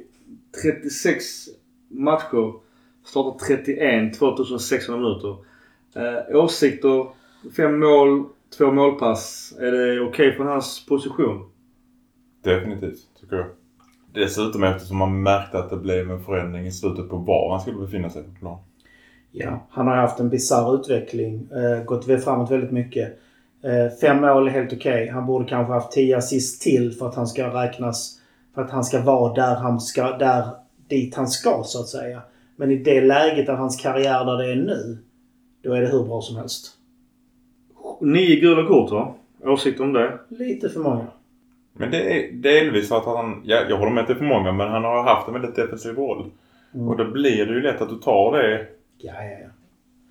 Men han ska ju inte ha städgummerollen och det är det han tyvärr har fått. Han har ju fått den i de, framförallt i de matcherna där Kessie har blivit uppflyttad till offensiva anfall. Mm. Eller mittfältare, förlåt. Mm. Shitten med, med Tonell är väl kanske de gula korten då. Som man måste arbeta bort. Eller att han har lite för låga assist. Vad säger du Gustav? Ja. Ingen hit då? Ja men jag har en hit också. Ja okej. Okay. Vad har du för hit då? Hitten är ju alltså vilken utveckling han har haft. Alltså han är ju konsekvent bättre i varje match jämfört med förra säsongen. Han har självförtroende. Jag skulle säga att han hade haft fler assist om, vi hade vågat använda honom i fler fasta situationer. För jag tycker han är bland de bästa på fasta situationer. Vi har alternerat ganska mycket på både eh, frisparkar och hörnor. Mm. Jag tror att han behöver förtroendet för att kunna göra det bättre. Hitten är som du är inne på utvecklingen och kitten är både korten och de låga sisttalet. Och du är helt inne på, jag är inne på samma sak som Mackan. Eh, som sagt, han har en Steven Gerrard-fot. De här långa, svepande, öppnande passningarna. Men han har inte riktigt fått tillfälle att komma i de lägena att han kan slå dem. En utåtskruvad boll från mitten av planen till en framstormande Leao. Det tror jag kan vara ett vinnande koncept. Om man bara får chansen. Min hit är också att han har ju gått från eh, en ganska osäker första säsong i Milan till att eh, bli eh, solklar. Han, han, han känns solklar Eh, shit ändå, det är jag också inne på de gula korten. Att, eh, sen tycker jag att tyvärr, är han ung, han är bara 21 år gammal. Han har faktiskt fallit bort i ganska många matcher. Men det, det känns som en åldersfråga. Nästa gubbe Sademakers, Belgien. 22-åring. Spe, spelar 36 matcher, startar 22. Eh, strax över 1800 minuter. Ett mål, tre assist, två gula kort. Jag kan tänka på nämna en intressant grej som många hävdar framåt. Men han vinner mycket bollar på offensiv planhalva men han gör inte så mycket av det. Och det är min shit på honom. Och hitten är att han vinner så många bollar. Men shitten är att han inte kan ta vara på det som sagt. Många spelade matcher men inte så många från start och det märks ju att vi har haft problem på positionen. För att vi har ingen given startspelare där. Mm. Och det är inte lätt att utvecklas när du inte känner att du har förtroende heller alltid. Så det är också en men jag tycker som sagt att det här, det här ligger inte på spelarna, det ligger inte på Pioli utan det ligger på att vi inte har köpt en bättre. Ja. Jag såg, jag såg klipp eh, på Twitter eller Youtube när yngre år spelade i Anderlecht. Alltså han är ju sjuk dribbler. Och det känns som att eh, han, han kan ju fortfarande dribbla. Han är en av de bästa dribblers i, i laget. Så det är min hit på honom. Men det är som sagt, sen shiten är att han får ju inte ut mycket av det. Han kan ju ibland slå bisarrt bra passningar men det är, det är för lite leverans på alla dribblingar och... Eh, jag vet inte. Låna ut han ett år Monza. Kung i Monza ett år. Ta tillbaka honom så kan jag tänka mig att han är en helt annan spelare. Det är väl ingen lätt transfer att göra heller. Nej. Alltså, 22 år gammal han också bara. Så att det, det finns ju utvecklingspotential. Ja, nytt kontrakt så att vi har en till... Jag tror det är 25 någonting. Men han har faktiskt han har ändå gjort 22 matcher så att chansen har han fått. Från start. Ja, ja, ja, jag säger bara att det är... Från start har han fått chansen men det är ju väldigt många gånger han blir utbytt i halvtid. Ja. Det är där... Det är inte det att han har 90 minuter i de startmatcherna. Nej. Vi går snabbt över... Uh, Leo får vi ta som mittfältare eller? Han räknas väl som... Uh, vänsterytter. Som, som vänsterytter och därmed tillhör han väl mittfältet ja. i vårt system. 2600 minuter. 34 matcher, 31 starter. 11 mål, 10 assist. Det är bättre än i fjol. Åsikter? Han kom också med All-Star. Jättebra utveckling på honom också. Verkligen arbetat bort valpigheten som vi var inne på flera gånger. Och till er som kritiserar oss för att vi ville sälja honom så sa vi om han inte arbetar bort valpigheten så vill vi sälja honom. Vi. Och om vi spelar honom rätt, vilket Ja. vi också gjorde. För då var Rebic faktiskt vänsterytter. Och då var Rebic bättre som vänsterytter Absolut förra säsongen. Ja, ja, verkligen. Han har ju fått sig en absolut. Jag tycker absolut han är, han är i alla fall... Ja, han är i alla fall tredje bäst i laget. eh, Men har tre bästa spelare och det är så roligt att se. Han har fått bort latheten, valpigheten och verkligen exploderar. Hitten är att poängskörden, 21 poäng, är hur bra som helst. Tar få gula kort. Shitten är att han, eh, för något tag sedan när vi hade varit i Milano, han har en förmåga att bli lite egoistisk ibland. Att han inte passar. Även om han har 10 ass, hade han kunnat ta 10 ass till om han hade passat i rätt lägen. Men det kommer med åldern. Killen är 22. Nästan 10 mål till också för han är rätt dålig på att sätta sina lägen kan jag tycka. Ja. Han har många bra lägen. när Den, hans expected goals på nu, så att dribbla det så borde det vara mera. Och du fick shit Minken. Min eh, hit är att eh, hans utveckling, även hans utveckling och hans värde har gått upp som fan. Och eh, men sen shiten är ju att han, och det kanske kommer, men det är ju kontraktet och att han har sina musiksidospår som kanske tar lite fokus från honom. Men eh, jag tror inte han eh, kommer gå i sommar. Jag hoppas inte det. För jag tror att han kan bli en eh, alltså, fantastisk spelare. Han är, han är bara 22 år gammal, man får inte glömma det. Han, han kan bli någonting stort. Och det är väl han som är väl högst värderad i Milan. Och, och inte bara som du sa Mackan, att han var MVP, Most Valuable Player. Han, han har väl också det transfervärdet som är högst i klubben. Det är ju för att han är 22 bast och har en enorm utvecklingspotential. Ja, och när han skriver ut kontrakt, vilket han gör förhoppningsvis så fort eh, Fågeln har löst allting med Maldini med, med flera. Så kan jag tänka mig att hans eh, transfervärde ligger på 100. Och han är ju faktiskt trea i laget i en... Alltså att Zlatan har gjort 0,71 mål per 90 minuter. Giroud 0,52. Och sen kommer Leao 0,38 mål per 90 minuter. Och där har vi ju lite hans problem. Han Ja. borde ha lite högre siffror där. Han är ju målsumpare fast han har gjort 11 mål. Jag tycker ni har sagt det mesta som är både hit och shit. Ehm, det är svårt att, kritisera när man vet att han är 22 år gammal och har gjort den utvecklingen som han har gjort under säsongen. Så det är, men det är bara, fortsätter han på detta så tror jag att han kommer att bli mycket, kan mycket väl hamna på topp 5 bästa spelare i hela världen. Ja. Arbete, hårt arbete. Mm. För talangen har han. Mm. Min son, på ett sidospår, så min son har börjat spela FIFA. Eh, väldigt mycket. Så så här, Varför lägger jag inga hörnor? Han är skitbra på hörnor på, på FIFA. Så jag har aldrig sett honom slå en hörna. Sen i, i mot Sassuolo slog han en hörna och den var riktigt bra. Ja, så han, han kanske, får, kanske får göra han Ja, men det också. sjuka på liggande boll har han bra tillstånd. Men det känns som att när han, när han dribblar, ja, är mycket fokus på dribblingen. Men skott i rörelse tycker jag att det är för dåligt. Jag, jag vill se de här inne-fotbollståfisarna. Som Romario gjorde. Kan han få rätt på det så gör han 20 mål nästa år. Eh, Kessie, tyvärr. Bosman, eh, Barcelona, ett jävligt gungande skepp. Men han verkar ändå ta skutan dit, tyvärr. Vad har vi att säga om honom? Hit. Jag tycker han lämnar med flaggan i topp. Han, han skärpte sig.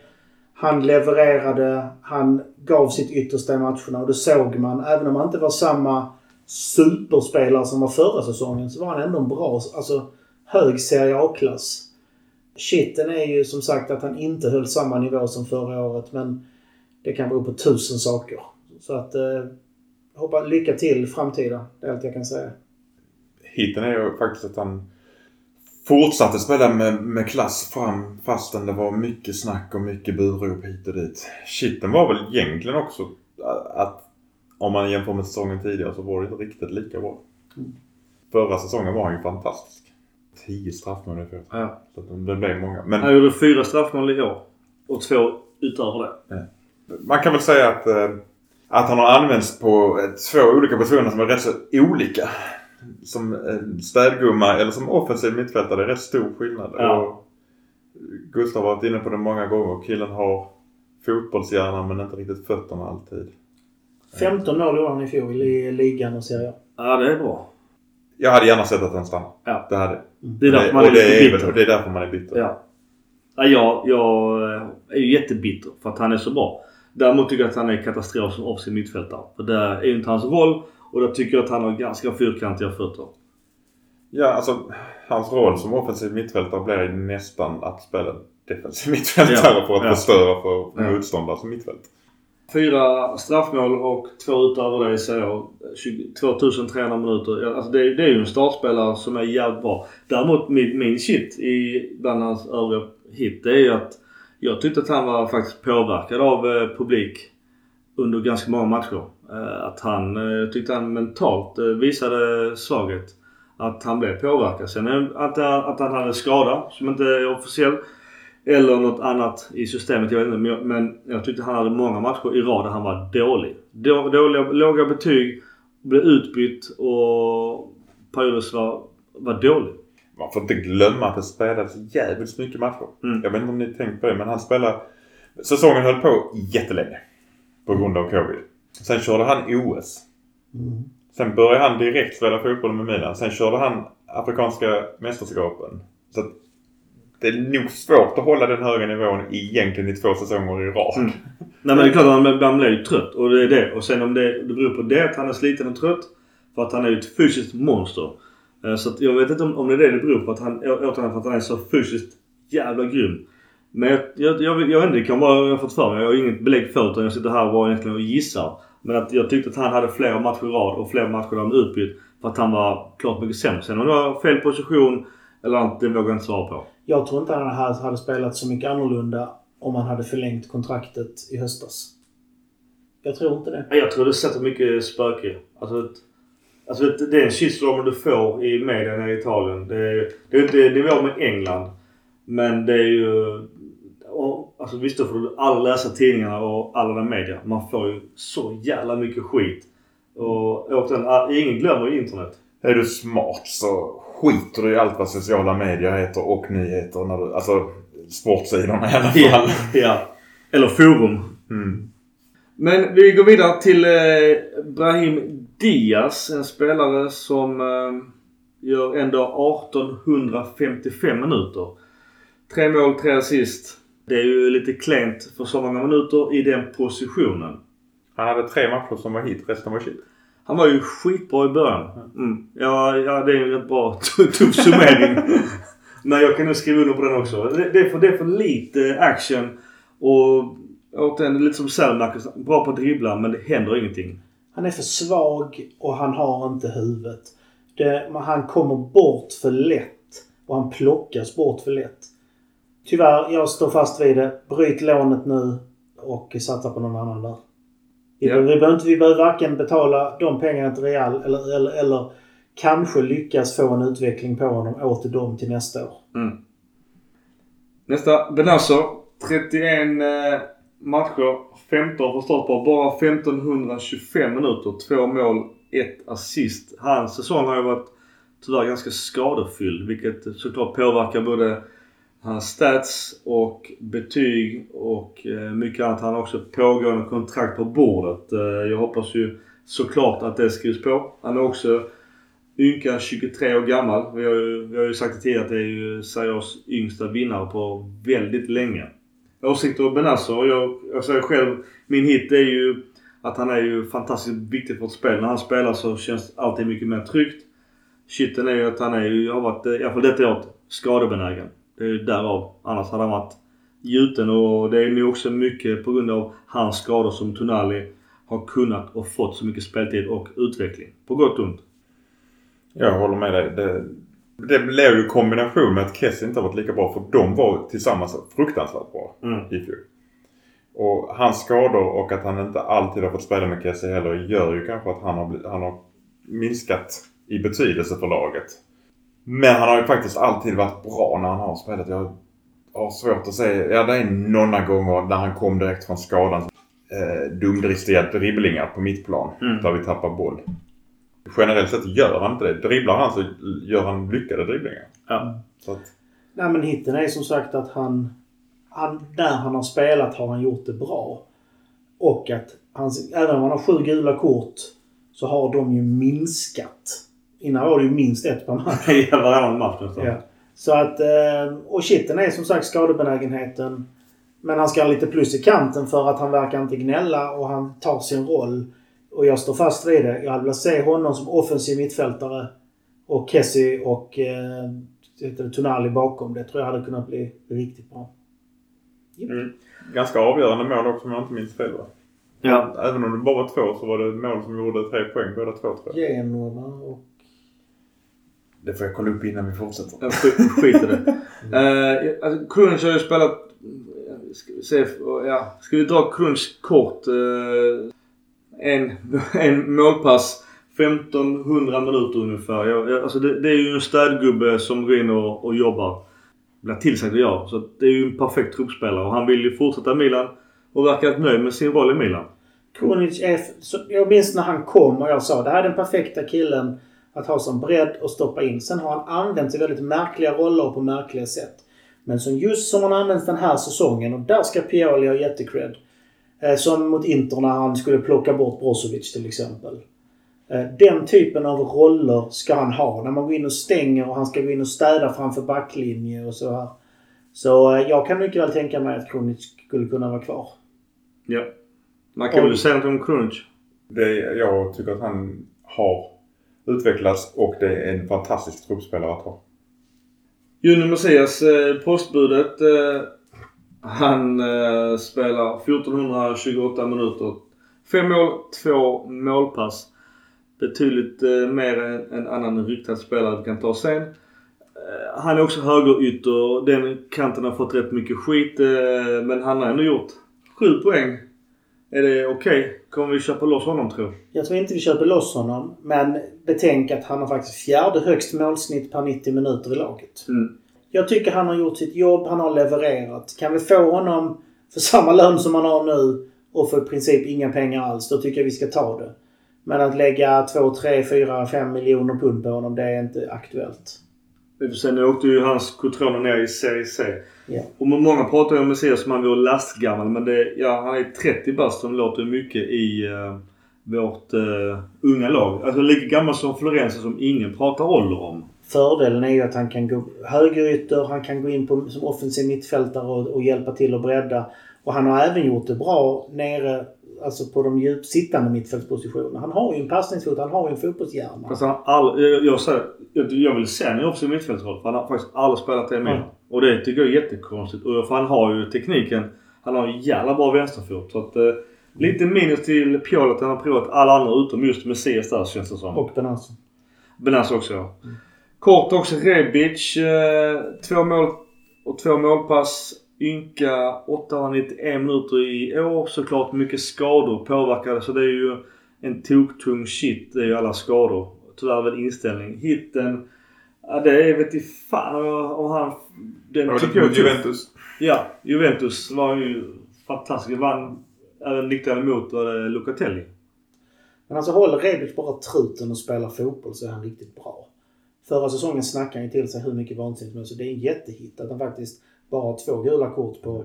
att han bara spelar 891 Ja, precis. Ja, men det är, det är, ändå, det är ändå 9,9 matcher som han har spelat på Ja. planen. 9,9 är 90 minuter han har varit på planen.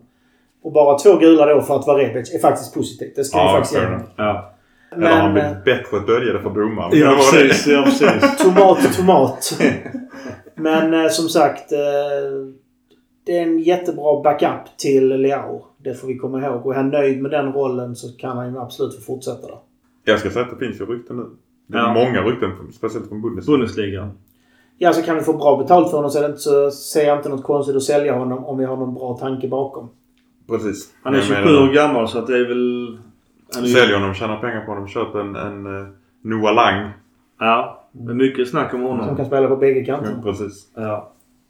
Ja, det är mycket rykte Milan in men det, det tar vi Det tar vi nästa. en annan gång. Ja, bara kort. Och jag uttalar mig aldrig om några transfers förrän när säsongen är slut. det är lättare så. Anfall, kort. Då har vi Kicka världens fotboll, bästa Zlatan. Zlatan som är fyllda 40. Och åtta mål, två målpass. Eh, imponerande ändå. Ja, på 11,3 matcher. Ja. Inga straffmål i år. Nej. Han fick aldrig lägga Han har bränt på många straffar. Ja, men han har ju högst målsnitt i laget. Han gör 0,71 mål per 90 minuter och det är riktigt bra. Ja. Hade han spelat mer så hade han haft, alltså gjort hur mycket mål som helst den här säsongen. Varför Ja. har han inte haft ett korsband? ja, det är sinnessjukt. Ja. Såg ni? Jag vet han la upp när han tömde knät en Fy gång i fan vad veckan. läskigt. Mm. Så Fy fan. bara att han har gjort det. Det säger också mycket om Zlatan att han ändå offrar sig. För att jag menar, hur fan mår hans knä egentligen? Kan han, kan han gå obehindrat när han, utanför fotbollsplanen utan sprutor och allting? Jag har sagt det innan, men den största wow-ögonblicken med Zlatan det var när han började värma upp och Pioli vinkar sig till honom. Man hör hela stadion unisont 75-70 000. Ibra, Ibra, Ibra. Ja, det var så coolt så att jag Ja. vet inte vad. Det visar hur stor han är. Jag hoppas ju aldrig att han lämnar Milan nästan. Jag, det, han måste ha en roll på något sätt i framtida Milan. Och det återigen som vi sa i förra avsnittet att det kommer ut mer och mer och till och med kablas ut nu efter med, med videoklipp och etc. Hans betydelse rent mentalt är ju helt avgörande. Eh, vi går vidare till Giroud på tal om avgörande och hans intermål. 34-35-åringen. 11 mål och 3 målpass eh, hans år i Milan. Åsikter på 1892 minuter. Alltså ett snitt på 0,52. Per 90 minuter. Mm. Förr var det otroligt Ja, ja. bra i Serie A. Ja. Problemet är bara att nu jämför alla sig med Messi och Ronaldo Ja. i storhetstiden i, i Spanien. Mm. Jag menar vad de gjorde för fan 1,75 mål per match. Men det beror på att de spelar mot änga gäng som Ja. inte har några försvar. Men man, man brukar säga att en anfallare som snittar över 0,5 mål per match är en topp, toppanfallare. Det var dit jag ville komma Ja. egentligen. Oavsett liga Ja. egentligen. Så Jag, att, jag tycker Giroud får lite eh, skit innan att... Eh, visst ibland händer det inte för mycket men det, det är som, som vi har sagt och jag har skrivit på Svenska fans att om man får mer att jobba med då kommer han ju leverera. Han får ju för lite bollar. Han hade gjort tre mål till mot Fiorentina om han bara hade fått passningar. Ja, och det är också så. Och som vi sa när man ser live. Det, han gör ju så jävla mycket rätt fotbollsmässigt. Men eh, kvaliteten runt, jag säger inte att den är dålig. Men kanske inte riktigt ser alla de här öppningarna han gör som världsmästare. Alltså en ordentlig uh, offensiv mittfältare och en ordentlig högerytter. Mhm. Och Mm. en Leao som ibland höjer blicken mer än att tänka Ja. på att han ska dribbla nästa man också. Och en Hernandez som också höjer blicken. Ja, absolut. Men alltså det, han, han skulle kunna gjort fler mål. Men Ja. det är inte hans fel att han inte gjorde dem. Så kan vi väl säga. Så, absolut. Eh, och enbart de två målen mot Inter som vänder matchen är Ja. värd varenda krona lön för ett helt år. Ja, ja, ja. Han är värd sin lön, definitivt. Jajamän. Men du, vi lämnar en eh, lite rörig stats genom av. Vi, skippar resten av spelarna för de har spelat för lite matcher som är utsålda på grund av det. Bara kort säga just på tal om stats. Vi har ju haft eh, landskamper. Våra spelare, Tonali och eh, Florenzi spelade mot Tyskland 1-1. Båda spelarna får bra betyg. Eh, och sen så nyligen spelade vi Italien mot Ungern. Och då spelade Calabria och han fick eh, ett av de bästa betygen på, på sin högerback. Eh, Så det är, det är kul att det går bra för dem. Och jag kan bara säga också just, vi var ju lite kort innan på det med Mike. Han har också varit igång mot Kroatien och fick toppbetyg för sin insats. Jag vet inte, ni som såg matchen, förstod ni varför han ställde upp med det laget mot Kroatien? Nej, det var intressant. Det var inte, Oj, det är inte... inte särskilt många stjärnor sådär. Om man Nej. tittar Men på Kunko är ju... ehm, Det är ju Bundesligas bästa spelare räknas ju som året som har varit nu. Jo men jag tänker bara med tanke på hur Frankrike brukar ställa upp. Ja. Det, det säger väl i sig en del om eh, statusen på den där turneringen också. ja. Ja, och vilken bredd Frankrike har. Det är alltså... Det, det, det, det är löjligt vilken bredd de har i laget just nu. Ja. Just Kroatien, eh, Modric, eh, en av världens bästa. Han har förlängt ett år med eh, Madrid så officiellt så vi slipper honom i Juventus. Det är jag jävligt tacksam för. Tack Ancelotti. Ja. Tror ni han får stanna kvar? Ja. Tror du det? Ancelotti? Mm.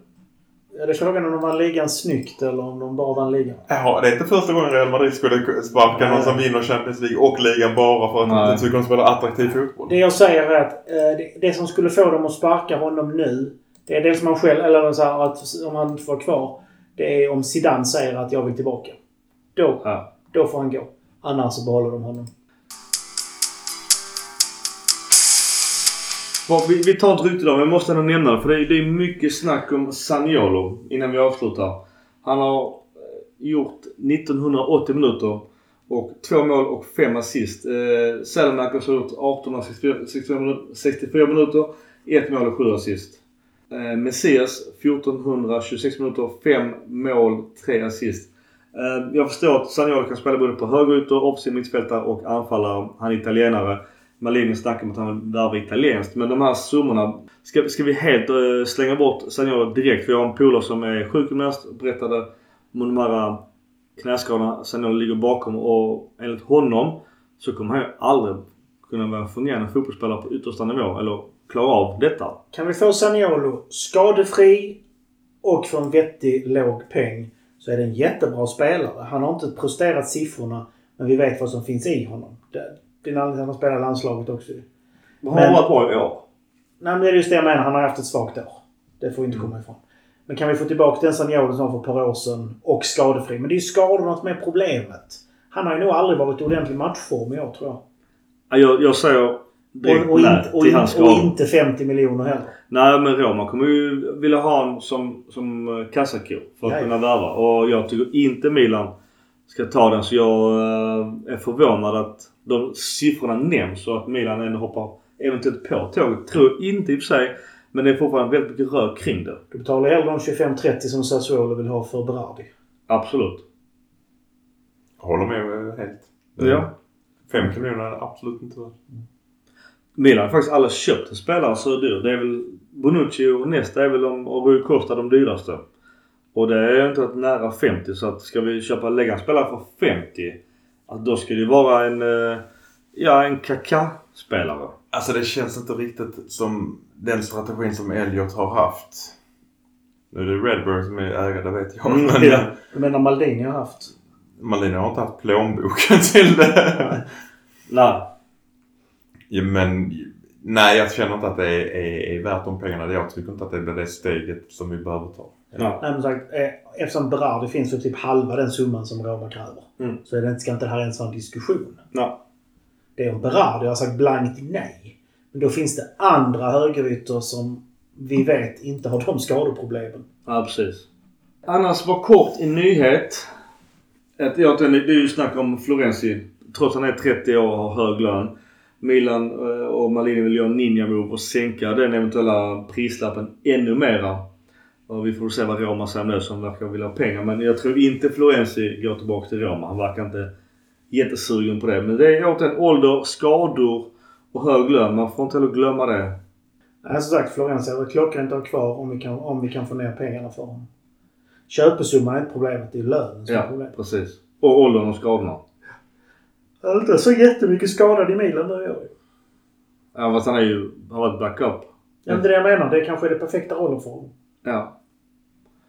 Det kan vi faktiskt säga. Ja. Att eh, Serie A-säsongen kommer att börja tidigare än det brukar på grund av att det är ett VM mitt i alltihopa. Ja. Nej, det är inget VM. Det är någon form Det av är någon form av ja, någon landslagssamling i ett par veckor. Ja. Eh, Så säsongen börjar den 13 augusti eh, och den 24 juni får vi veta eh, i alla fall hur de första matcherna ser ut. Mm. Så det ligger att hänga på låset. Det är ju en intressant spin på det här att de har i alla fall lagt in en förfrågan om man skulle kunna få en seriefinal. Ja, om, det är samma eh, poäng. Om man har samma poäng. Det tycker jag är lite häftigt. Nej, inte fler matcher. Det räcker med 38. Ja, men det blir ju ingen diskussion om vilket lag Det som är värre. Jo, det är allt. Alltid. Nej. Du ska inte lyssna så mycket på svenska fans, Micke. Du, du säger det varje gång. Du tröttnar. Alltså du är sån gammal skiva. Jag tycker det, är, det har vi bara Allsvenskan som i fjol när Malmö vann på målskillnad. Då var det bara så. Alltså alltid diskussion. Hamnar på samma poäng. Och, och det inte är inbördes möte. För jag tycker inbördes möte borde ju se vara fair enough. Och nu hade Milan det på Inter så att... Alltså inbördesmötet tycker jag ändå bestämmer vem som har varit bäst. Ja. Det är ju ändå, alltså andra ligor har ju målskillnad och sen gjorda mål. Ja, jag, jag, jag, jag, Innan inbördesmöte. Innan inbördesmötet. Det- Jag tycker det är bättre med inbördesmöte. Ja. Men du sa det med, för det är redan första träningsmatchen i 16 juli. Köln borta. Jag har en polare som bor i Düsseldorf så jag hoppas att han åker till Köln och, och ser på, på denna matchen såklart. Han är även milanista såklart. Såklart. Ja, såklart. Jag tror att biljetterna är till försäljning nu om jag inte minns fel. Till Köln eller? Ja. Det kan vara att man var tvungen att vara eh, fanclub Köln medlem först. För, för de släpper alltid biljetterna i tre steg. Nej, den är tuff. Jag tänkte, vi har kört rätt mycket hit and shit. Eh, så vi, vi håller. Mackan, har du något, något sista ord? Du vill ta med det till eh, nummer 100 som vi har spelat in idag? Är det fan hundra? Jag, jag trodde inte att vi skulle hålla så många avsnitt när vi började du och jag för något år Nej. sedan. Men vi, vi stretar på. Men det blir rätt kul. Vill du summera dina första 100 avsnitt? Nej. Nej, alltså det, Faktiskt, det känns inte som att det har gått så lång tid. Nej. Men visst, det är ett par år sedan eh, kineserna köpte, köpte Milan. Ja, det var en shit. Det var en shit. Det var ja, vår shit. Vi har skärpt till oss sen de avsnitten. Och som sagt, ni var rätt positiva då. Jag har hört eh, vissa av dem och det är inte helt sant. Tycker du inte det? Jag, jag, jag minns bara att ni pratade positivt om nyförvärv och att det ser bra ut. Ja, vi, vi hade hoppats, vi hoppades ju på topp 4 placeringar för att jag menar namnen som köptes in det var ju ändå, alltså Biglia var ju toppnamn i Lazio. Och skulle bli vår nya Pirlo. Eh, Bonucci var ju, visste alla vad han gick för ju. Eh, egentligen det, det enda vi inte förstod det var ju Kalanic, vilket jag fortfarande inte förstår. Andres Silva blev värvad från Porto som öste in mål i Porto och, och såg som... Ja, Gör det nu igen, ska vi väl Ja också precis. säga. Alltså ett, Kessie, Conti. Det var ju ändå rätt många spelare som var prestigevärvningar. Ja, ja. Vad säger Men- du om de första hundra Micke? För det första att det var jävligt kul att och, eh, att prata med Milan som terapi. Jag, det är lättare att prata med Milan än vad jag trodde. Alltså jag, ibland tänker jag så fan det kan bli krystat men det, när vi väl sitter så är det alltid lätt att snacka en jävla massa skit. Och vi hade kunnat prata i två och en halv timme utan problem. Men jag tror ingen pallar lyssna på så långa avsnitt. Eh, shiten är ju att... Eh, ja, vad ska man säga där? Det, redigeringsjobbet tar ju lite tid ibland. Ja. Och att det är en ganska liten marknad kanske. Det är en väldigt snäll podd. Det Vi pratar snäll podd. Vi 95% Milan. Milan. Och vi har ändå i snitt typ 500 lyssnare. På Ja, med. Vi har Det mellan sex- 500 och 1000. Men det är väl ändå... Ja. Det måste ändå... Med tanke på att det är på svenska dessutom. Ja, ja men det, jag tror vi har snitt på, det beror på lite på hur man räknar, men över 600 någonting. Hur många gånger lyssnar du själv på varje avsnitt? Ja, det, jag hör ju, jag redigerar ju. Jag skojar bara. Gurra, vad säger du om 100, avsnitt 100 och tillbaka till din tid? Ja, jag vet inte när jag kom in efter. Var det 15-20 stycken kanske? 25? Ja, där någonstans är det. Jag kommer inte ihåg. 2018 kom jag in i alla fall. På, I augusti då. Nej, jag tycker det varit skitkul. Kul att prata. Jag har ju återupptäckt Milan lite grann och det är faktiskt jätteroligt. Få sätta mig in i den biten och besöka Milano och allt vad det har varit. Så att, nej men det har varit eh, väldigt roligt. Kul att prata podd också. Eh, kul att träffa människor, kul att snacka fotboll. Kul ha någon som gärna som vill lyssna på mina utläggningar. så att, Men vi får, också, vi får också veta det att vi får ju också skriva både på Svenska fans och Club Celsius om vi vill ta våra, vårt verbala i skrift. Och det gäller även andra som lyssnar om man är sugen på att göra det. Och som sagt, vi ser fram emot nästa säsong också. Det ska bli kul och som jag och Micke har sagt, vi ska försöka åka upp till i alla fall Göteborg. Kolla någon match där uppe med det gänget och sådär. Så det ska bli roligt. Försöka styra upp någon matchträff här i Skåneland. Ja, Fan, också. synd inte Glorious finns kvar. Fan vad det är tråkigt att inte var med. Ja, men jag, jag tror jag har... Jag ska kolla lite grejer. Det finns, Inte andra på att Glorias ska öppna igen. Absolut Nej, inte. synd. Men, eh, det finns andra pubbar också.